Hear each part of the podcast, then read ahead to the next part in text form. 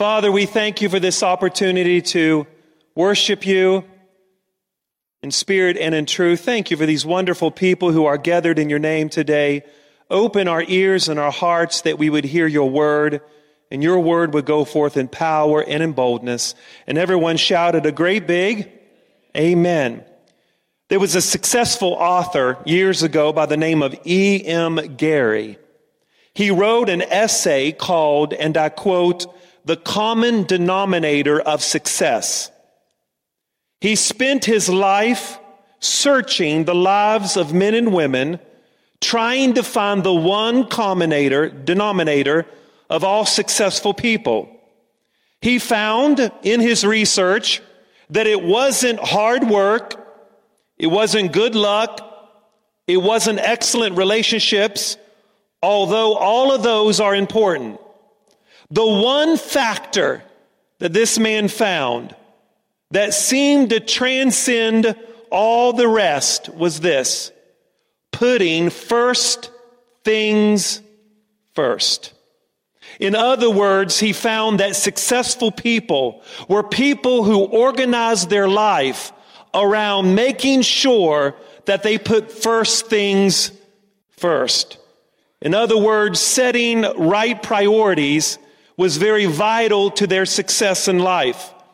Someone once said, and I quote, things that matter most must never be at the mercy of things that matter the least.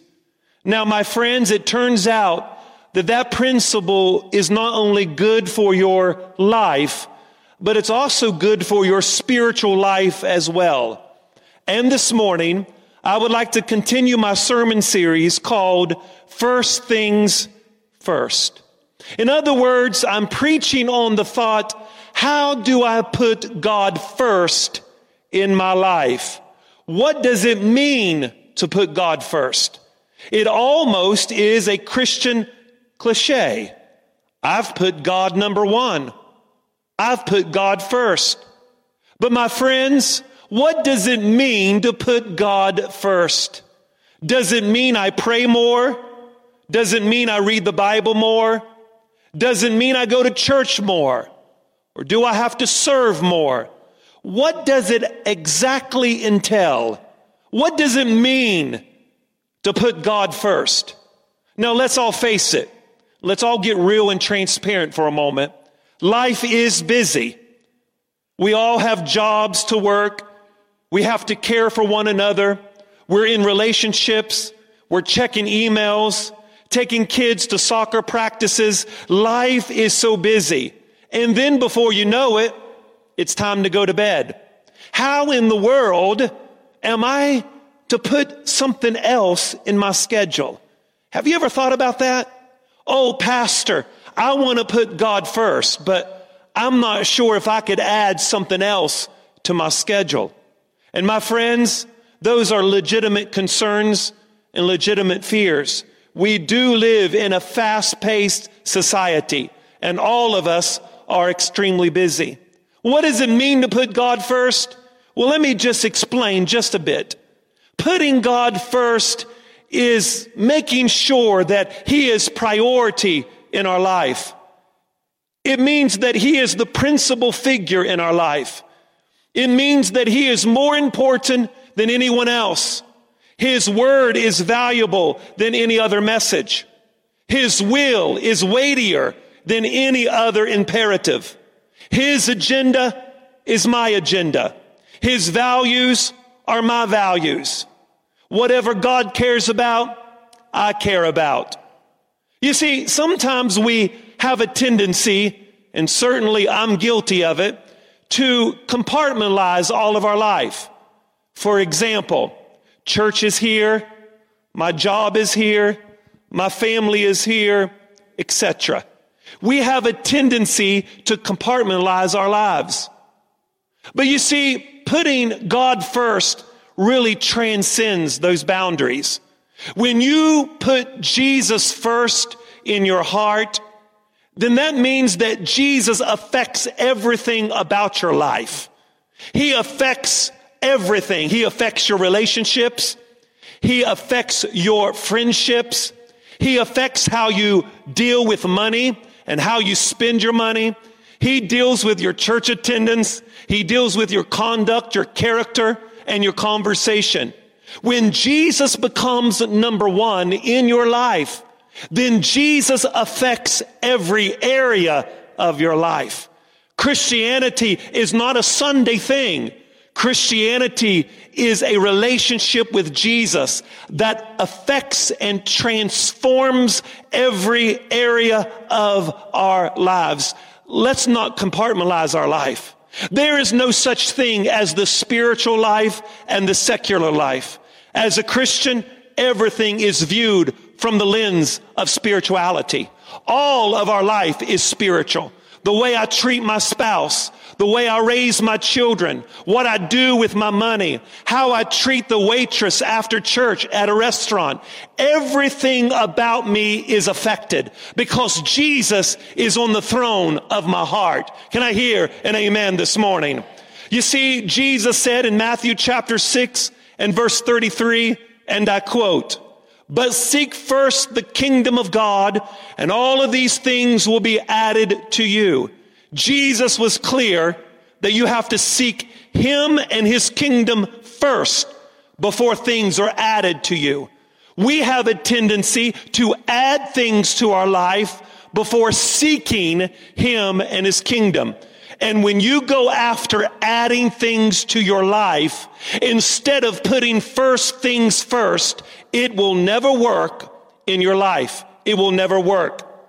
The Pillar New Testament commentary, the Gospel of Matthew, page 161, concerning Matthew chapter 6 verse 33 says this, and I quote, Set your hearts on his kingdom first the present imperative conveys the idea, quote, keep seeking, is not telling his hearers how to make themselves Christian, but he is telling them how to behave because they are a Christian. You see, my friends, putting God first is not a checklist. Putting God first is not something you do to add to your life. Putting Jesus first is not a checklist where we become exhausted trying to figure out how do I add something else to my calendar? My friends, if that is what you are hearing from me, that is incorrect. I am not asking you to add something else to your life. I'm not asking you to have a checklist. I am asking you to have a different perspective, to put Jesus as number one and Lord over your heart. And when he truly becomes number one, then you filter everything out of your life through the lens of a heart that is dedicated and surrendered to God. You see, last week I started a sermon series called First Things First. And I suggested in this sermon series that there are many different ways that we could put God first. How do you put God first in your marriage? How do you put God first in relationships? How do you put God first at my workplace or the marketplace? But there are, there's one thing that I believe that causes great tension in the church. Something that sometimes we steer away from. Sometimes we step away back. We step back from it because we don't want to touch the subject. But there is one area that I believe that most of us have a problem putting God first in. Now, granted, my friends, if, if you don't struggle with this, that's fine. I'm not pinpointing anyone and I'm not calling anybody out because there are times in my life I've struggled with it as well. But I believe that the area of money and finances can be a great struggle for some people. And I believe that if you read the Bible, Jesus is very concerned about what you do with your money. And Jesus is very concerned about how you spend your money. And for a few moments this morning, I want to look at that and I want to look at how we can put God first in our money. You know, as I study the scriptures, I have found that anytime you begin to deal with money, people get upset. As a matter of fact, this has been going on since the, uh, the beginning of time. I, I, I, recall reading the New Testament and Jesus begins to talk about money. I want you to see how the religious leaders responded to Jesus. The Bible says in Luke chapter 16 verse 14 out of the New Living Translation, the Pharisees who dearly loved their money heard all of this and they began to scoff at him. When Jesus began to talk about money, those religious leaders didn't like it. It touched a nerve. It, it touched something that was sensitive. I love what the message Bible says. Now, I don't study the message Bible. It's a paraphrase, but I thought this was interesting. In Luke chapter 16, verse 14 from the message Bible, and I quote, When the Pharisees, a money obsessed bunch, heard him say these things, they rolled their eyes, dismissing him as hopelessly out of touch. You see, my friends, anytime you deal with money, you're going to have people that will say, Pastor, I'm okay. Pastor, don't go there. I love you and respect you, but don't go there. I understand that. Let's get real this morning. I really do understand that. And I understand that people have legitimate concerns because of past experiences.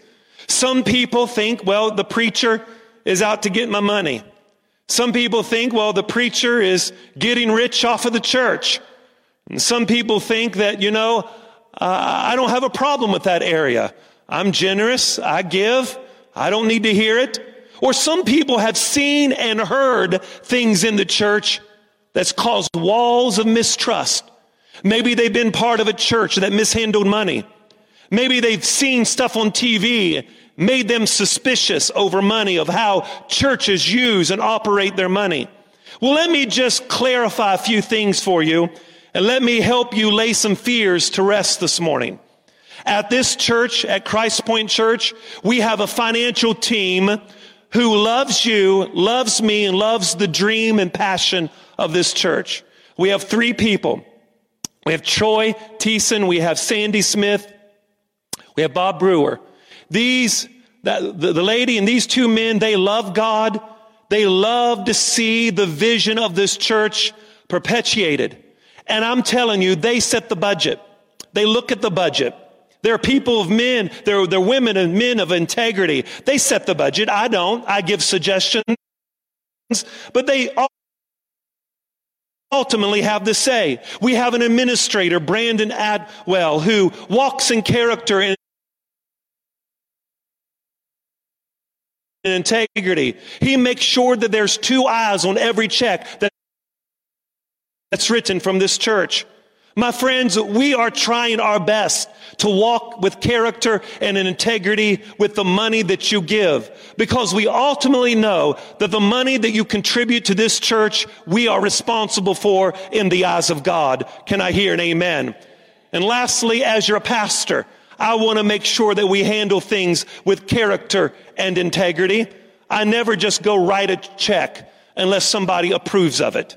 I don't have that power or authority. And my friends, I don't want that power or authority. I want to keep myself accountable. Amen. So it's important for you to remember, let's not judge the church based upon past experiences. I don't want you to judge our church based upon what you see on Christian TV. I am not a televangelist. I'm not after your money. But I do want to tell you something, and this is a revelation. It takes money to run things. And that's a wonderful point. I mean, that's a wonderful point. How do you think the lights come on? Do you think an angel from heaven comes to my office? and comes into my office and says, Behold, Holy One, I've come to bring you 12 golden tablets full of money to pay your bills this week.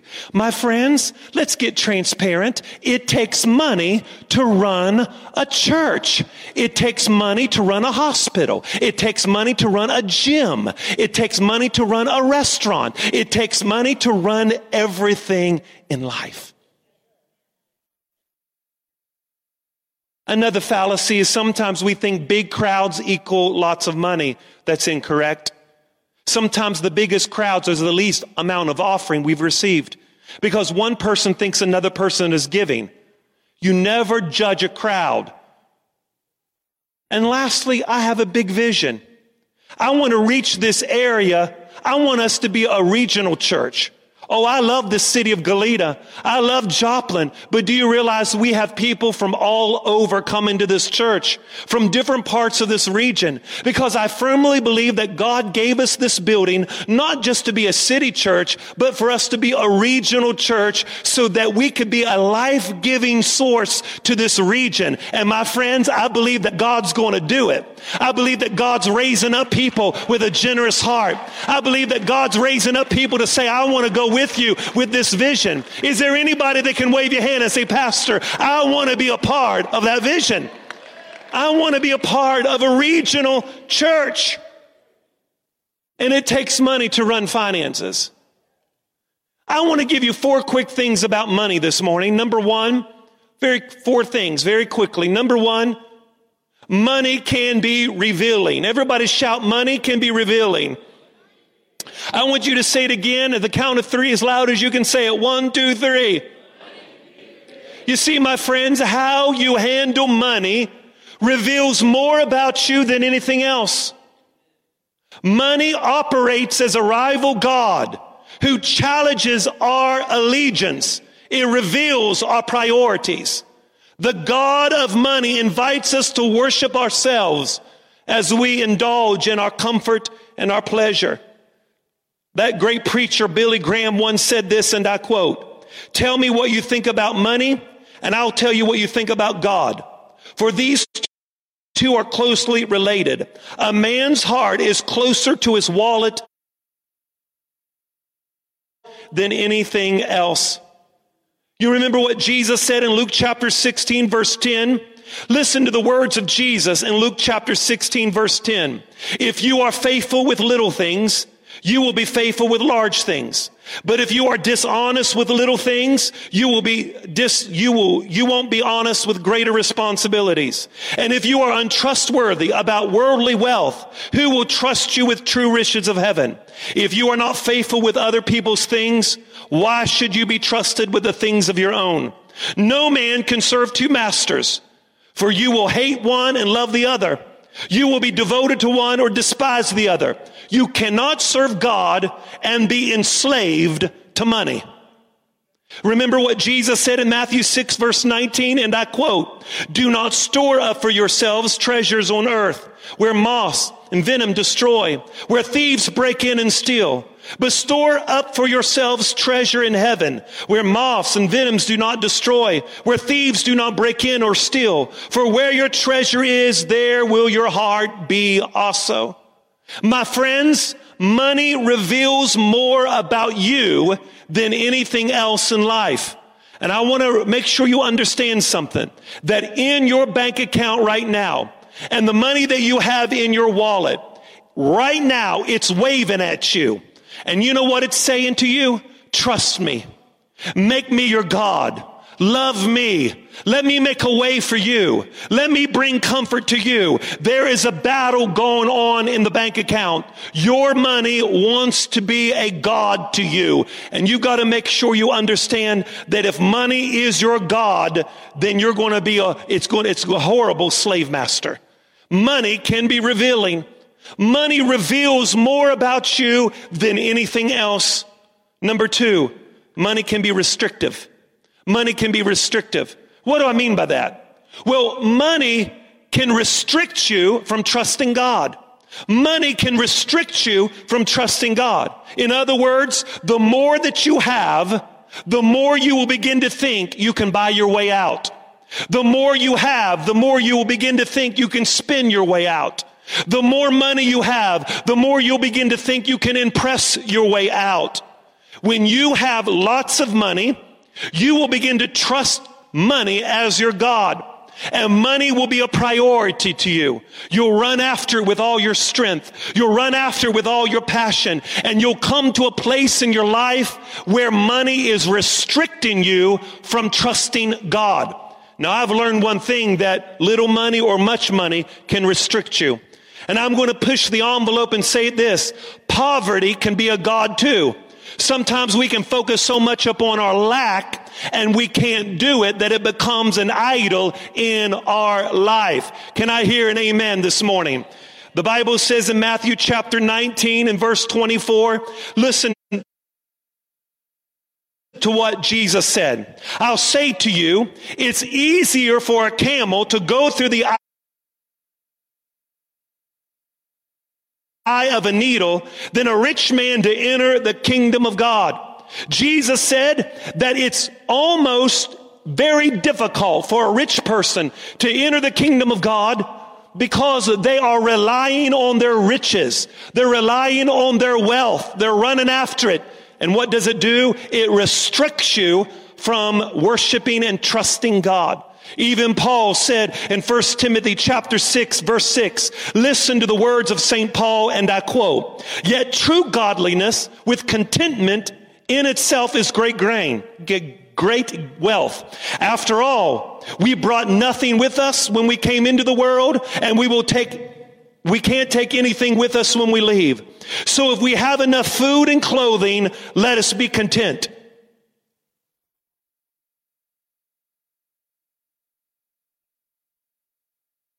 Some of you need to get that tattooed right on your forehead.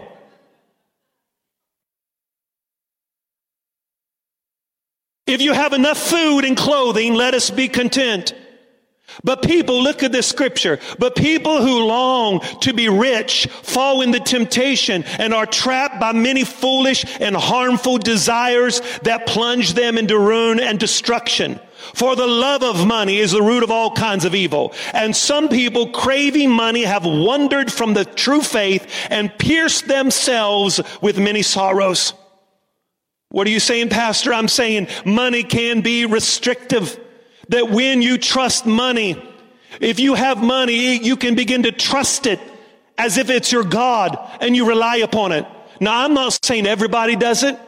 I'm not saying it's bad to have money as long as money don't have you. The Bible says in Deuteronomy chapter 8 verse 7, this is a familiar passage of scripture, but this is the children of Israel. Look at it. This is what God said to his people. For the Lord your God is bringing you into a good land, a land of brooks and water, fountains of springs that flow out of the valleys and hills. A land of wheat and barley, of wigs, uh, uh, vines and fig trees. A land of olive, uh, of olives and honey. Verse number nine. A land in which you will eat bread, in which you will lack nothing, whose stones are iron, and whose hills you can dig copper. And when you have eaten and when you are full, and you shall bless the Lord your God for the good land that he's brought you into. You see how good God is? God is saying, I'll bring you into this good land. I'm giving you all this food. I'm giving you all these blessings. I want you to continue with the scripture. And the Bible says in verse number 11, but beware that you don't forget the Lord your God by not keeping his commandments, his judgments, his statutes, which I've commanded you. You know what the Lord is saying? The Lord is saying some of you are going to get so blessed some of you are going to get so blessed that when you come into the place that I have given you, you're going to forget that I did it for you. Beware that you don't forget me. Oh, my friends, I wish you would hear Pastor Josh today. I have prayed for a lot of people and they've got their boats and their cars and their houses and their money. But the moment they get blessed, they walk out the front door and I don't see them till the next time they need a blessing. But I want to let you know today, God's been too good for you to, for you to sit there and not to give God praise and glory and give him the first fruits of your increase. Beware that you don't forget the Lord. The next time you get in your car, the next time you get in your boat, the next time you go to your house and sleep in your comfortable bed, I'm not against any of those things, but you got to be aware that those things have to be in its rightful place. Don't forget me. I want to let you know that God is a jealous God. Pastor Josh is not against things. Believe me, I like all those things I listed. But you got to be careful it doesn't restrict you from trusting God. God is a jealous God. And you know what God is saying today? Don't elevate anything to my status.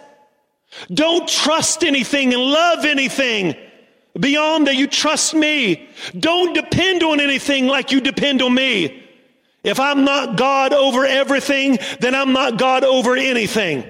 He is saying today that I am not a co-God. I'm not a junior God. I'm not a vice God. If you make money your God, God is saying, I will step back and take my hands off of your finances. And my friends, I want God to be in my finances because little is much when God is in it. If God can bless a little piece of bread and a little bit of fish, He can bless your money. Let me tell you something. Money will buy you a bed but it's not going to buy you sleep. Money will buy you books, but it won't buy you brains. Money will buy you food, but it won't buy you an appetite. Money will buy you a house, but it won't buy you a home.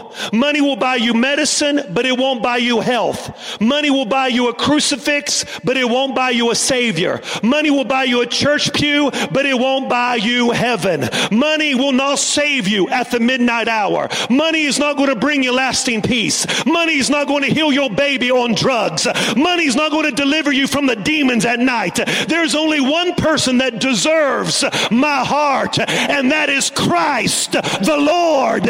He deserves to be number one and not money. Some of you are trusting money too much, trusting your job too much. God is saying the same God that gave it to you can be the same God that can take it from you. Sometime, listen, you say, Pastor, that's hard preaching. It's the Bible. Because if you call yourself a Christian, he is the father, and if you don't do what he wants you to do, fathers discipline their children. And some of the ways he disciplines us is by removing the blessings he's put in your life. So we got to be careful we do it God's way. Number three, money can be revolutionary. What do you mean by revolutionary? Money is a tool to further the kingdom of God. If you truly believe that life is eternal, if you truly believe that life is eternal, that you're going to live on forever, then why do we invest all of our money, our time, our finances into, into, into entertainment and possessions that's going to decay? I've never seen a U-Haul coming after a hearse. Why do we spend so much of our money trying to make everybody happy and trying to make ourselves happy? Years ago, there was a woman by the name of Leona Helmsley. I'm sure you've heard of Leona Helmsley. There's a picture behind me. Leona Helmsley was a billionaire. Billionaire. When she died, she left $12 million in a trust fund to her dog. Her dog's name was Trouble. After her death, the court reduced the trust fund for her little dog to $2 million because the court said, quote, this is ridiculous to leave 12 million to a dog. What are you saying, pastor? Are you against dogs? I'm not against dog. But don't let the DOG be your GOD. Don't let your CAR be your GOD. Don't let your JOB be your GOD. The point is, is that she didn't make an impact on anything. You can't take it with you. If you can't take it with you, can you not send it ahead of you? Woo. If you can't take it with you, can you not send it ahead? When we have a missions offering and you give to missions, you know what you're doing? Your money is outlasting you. You are propagating the gospel around the world and lives are being transformed and changed. Instead of buying another happy meal and buying another meal here and going out to eat and buying more of this and more of that, why don't you send your money ahead of you?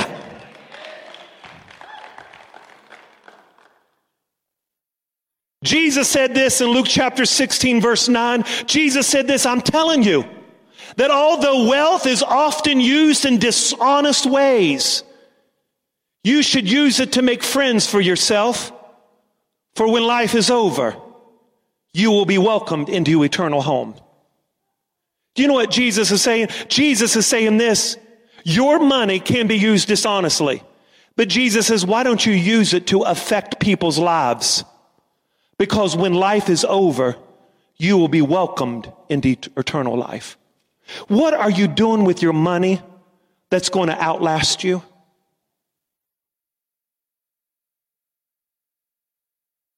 Richard Foster said this in his great book called Defining Harmony in a Complex World. He said this The goal of work is not to gain wealth and possessions, but to serve the common good and bring God glory. My last point, number four is that money can be rewarding. Now, what do I mean by that? I mean in how you use your money can be rewarding. How you use it Giving money can be rewarding. Say that with me. Giving money can be rewarding. Say it again. Giving money can be rewarding. It's rewarding to give. As a matter of fact, Jesus said in Acts chapter 20 verse 35, and I quote, I have shown you in every way by laboring like this, that you must support the weak and remember the words of the Lord Jesus, that it is more blessed to give than receive. Listen to Richard Foster again in his book, Celebration of Discipline, and I quote, giving with a glad and generous heart has a way of rooting out that tough old miser within us. Even the poor need to know that they can give. Just the very act of letting go of money or some other, other treasure does something within us. It destroys the demon called greed. I want to propose this to you that the average American only gives, quote, 2.8% of their money. If you make over $100,000, the average American only gives 2.6%. Americans are not generous. We're not the most generous nation. We're the most ungenerous nation in the world because we only give 2.6% or 2.8%. Do you know why we think we're generous? We think we're generous because we give. And there's a difference between walking in generosity and giving. And that's the fallacy that we have fallen into. I'm generous, pastor, because I give. Well, giving and being generous are two separate things. I'm going to say that again.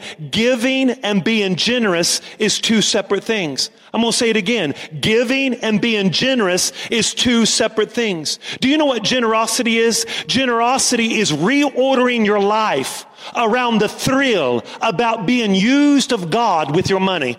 That's what it means to be generous. Anybody can throw a few dollars in the offering plate.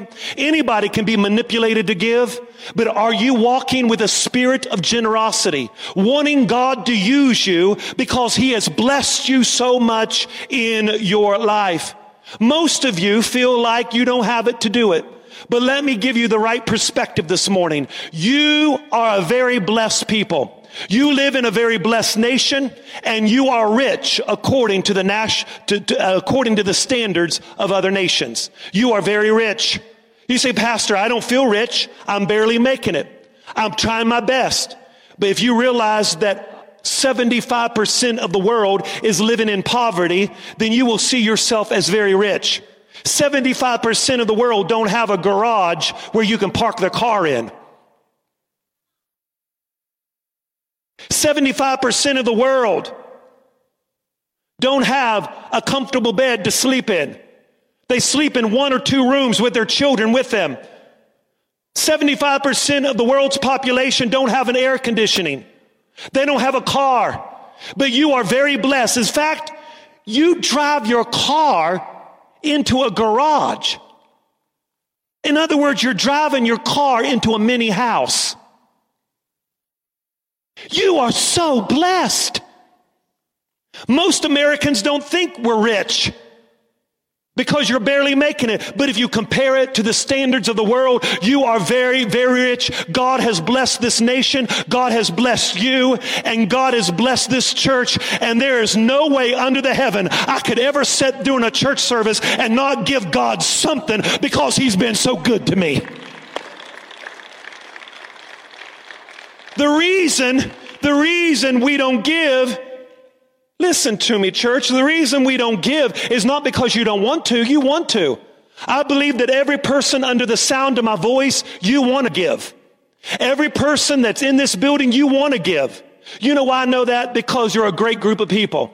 You love God. You're here. You want to support the vision. The fact of the matter is, is inside of you, you really do want to give. I believe that with all of my heart. But yet some of us, we're struggling so much. We're barely making it and it's a cycle and we can't get ahead in our life. I'm telling you, my friends, this is how we operate. We operate in a scarcity mindset. We're scared. We, we, we don't know what to do. We're barely making it. But God is saying, listen, if you want to break that cycle in your life, you got to do it God's way. Listen to me, church. I'm trying to help you. As a father in the faith, as your pastor, I'm trying to let you know that there are certain ways and certain things that God expects. And God expects stewardship. You know what stewardship is? Stewardship is this, managing God's blessings God's way for God's glory. Say that with me. Managing God's blessings God's way for God's glory. Say it again. Managing God's blessings God's way, God's glory. God expects you to do it a certain way. In the Old Testament, they would give of their tithe. The tithe represents 10%. It was like a tax in the Old Testament. And there were many different types of taxes, but one of the most common ones was the 10%. And the people would bring their offerings to the Lord and their tithe supported the temple, which was a ministry. And it's interesting, God initiated that to support the work of the ministry to support the land is a pattern in the Old Testament. And now in the New Testament, we give of our 10% what rightfully belongs to the Lord, not because we're cursed. Listen, if you think, well, pastor, I've messed up. I haven't given my 10%. I'm cursed. I don't believe you're cursed because Jesus delivered us from the curse on the cross. I don't believe you need to go back and try to make up everything that you forgot to give. Because I believe this is a habit and a discipline. This is a practice that we do. It's not a legalistic checklist. This is something that comes from our heart, acknowledging God's goodness in our life. You see, tithing is the floor. It's not the ceiling. And if they gave 10% in the Old Testament, how much more should we give in the New Testament? We are extremely blessed. You see, when you get your paycheck, give the 10%. You say, Pastor, I don't have it. That's the point.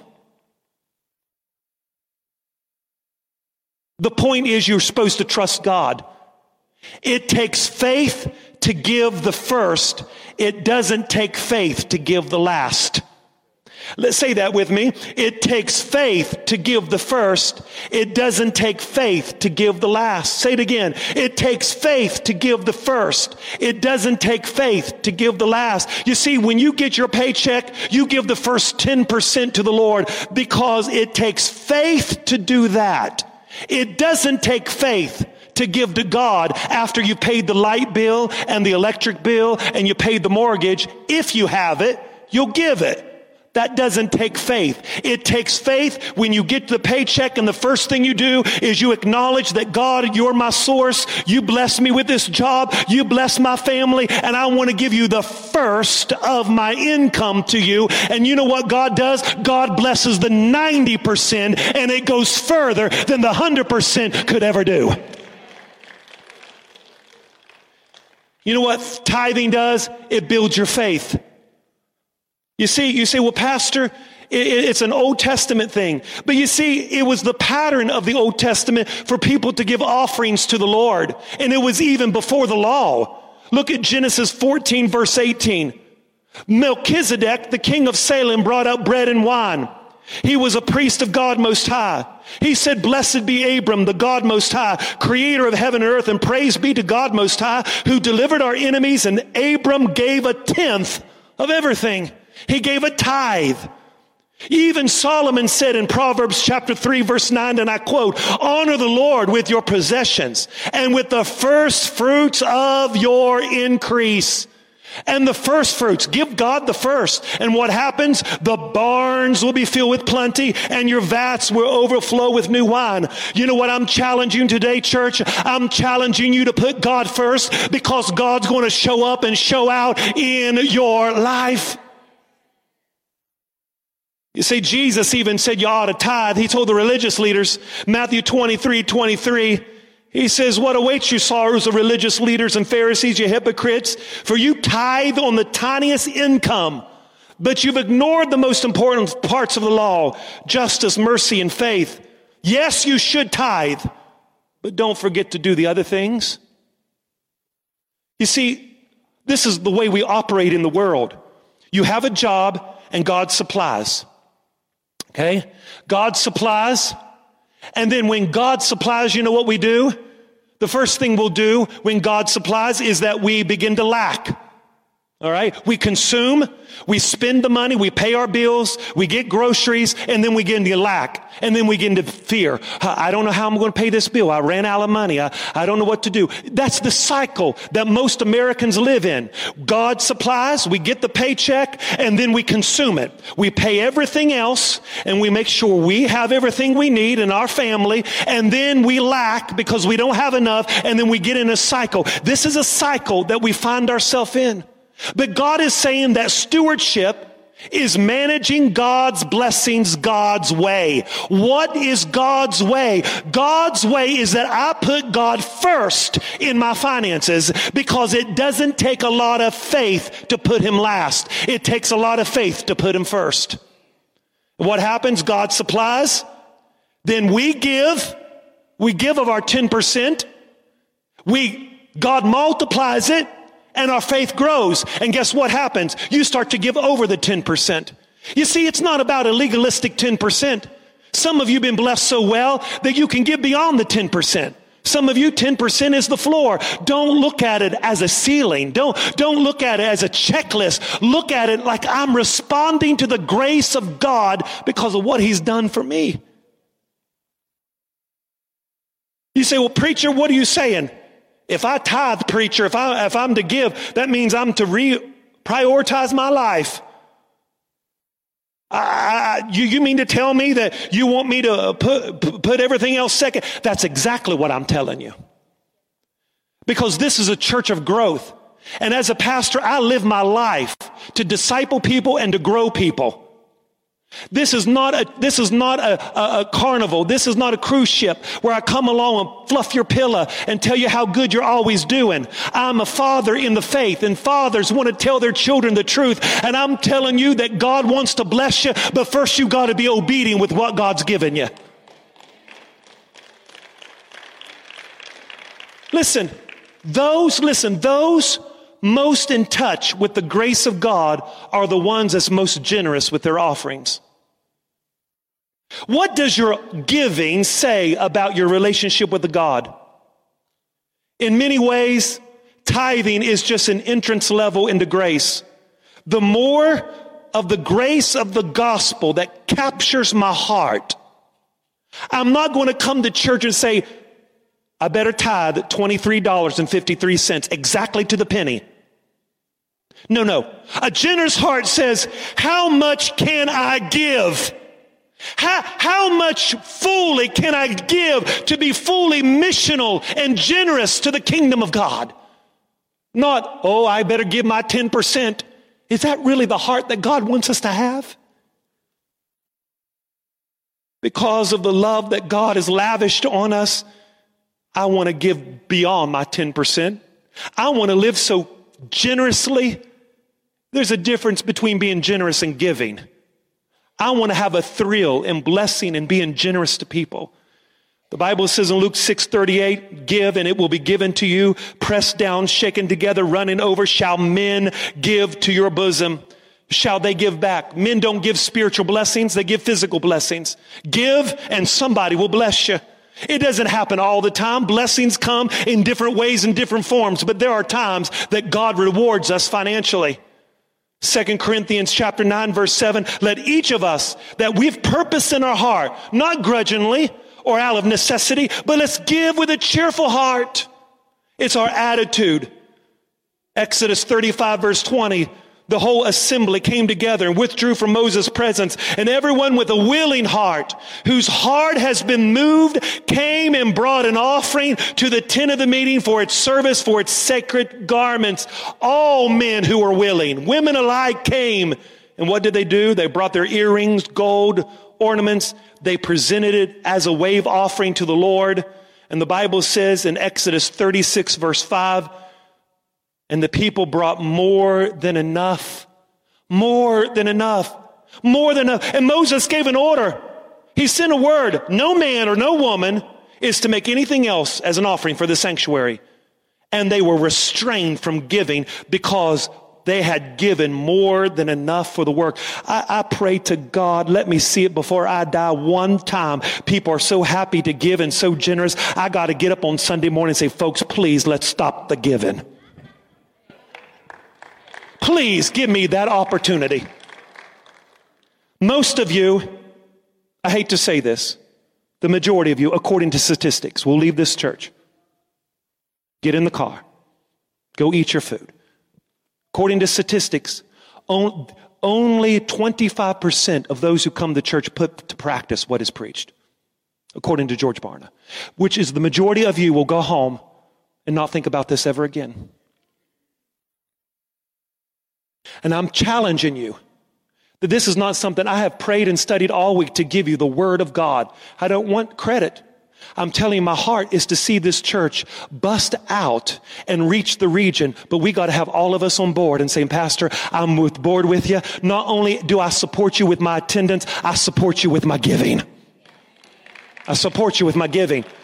I'm there 100%. Say, Pastor, I don't have it. You've missed the point. You've missed the point. It's not about whether you have it or not. It takes faith to give the first. God is saying, I'm raising up people of faith, not people of feelings. You're never going to feel like tithing. You're never going to feel like being generous. And God is saying, this is a walk of faith. I'm raising people up to faith. And on October the 9th, October the 9th, one month from now, I'm challenging this church to tithe everybody on a Sunday. All of us on one Sunday morning, let's tithe and bring the first to the Lord. Whatever you make in one week at your job, I want you to tithe. If you make $300, that's $30. If you make $800 in a week, that's $80. If you want to be generous and go over, you're really pushing the envelope. That's awesome. It's not about, it's not about the 10%. It's about our hearts being touched by the grace of God. Some of us have been tithing the same thing for years. God is saying, come on, let's be generous. Let's move up the envelope. Let, us make sure our giving's better this year than was last year. Is your faith being pushed? Is your faith being stretched a little bit? Let's be outrageously generous. And I'm asking you on October the 9th, all of us as an assembly, including Tiffany and I, it will bring our first to the Lord and an offering to the Lord and let's see what God will do. Amen. I said all of this this morning not to make you feel degraded, not to push you down, not to say you're not doing enough. Listen, Pastor Josh loves you and you're not going to find another pastor that loves you as much as I love you. I love you from the bottom of my heart. I'm your pastor. I'm your father in the faith, but I, I, I have a big vision. I have been to the mountaintop and I have seen the future and I have decided to live there and I know what God wants to do. I said, I know what God wants to do do. And I'm asking you, come along on the journey with me. I'm challenging you to grow in your faith to believe God for big things. Hey, man, listen, one time I was having a hard time tithing. As a matter of fact, I wasn't tithing. I was in Bible school. I was 20, 19 years old. I was working at McDonald's and I had dorm payment, which was $400 a month. And I was working at McDonald's and my paycheck was like 300. I didn't have enough money. And I was un- under so much guilt because I knew I needed to put God first. And I went to church one Sunday morning. There were 6,000 people in church that morning. I was sitting over to the right with my hand, my head on the pew, and I was crying. I said, Lord, I want to be faithful with my giving. I just don't have it. God is my witness. The pastor of the 6,000 member church got up, took the platform, and these are the words he said. The Holy Spirit apprehended me to say this. I don't know who this is for. Somebody has come in here feeling guilty because they've missed their tithing. But the Lord has told me to tell you that He's a God of mercy and grace. You're forgiven. Let it go and start anew today. Out of 6,000, out of 6,000 people, Out of 6,000 people, I jumped up in tears, started rolling down my eyes. At the first time in my life, I realized it's not legalistic. It's not a, it's not a checklist. It's not something I have to do. It's something that I want to do. And right there, I made a decision whether I had money or whether I had money for my dorm payment. It didn't matter. You're coming first, and then God, you'll supply the dorm payment. What about it, folks? Let's give God what rightfully belongs to him because God's getting ready to do something marvelous in this place. We have grown over 67 people since March and not everybody's here. It's a holiday weekend. I believe God should get some glory today.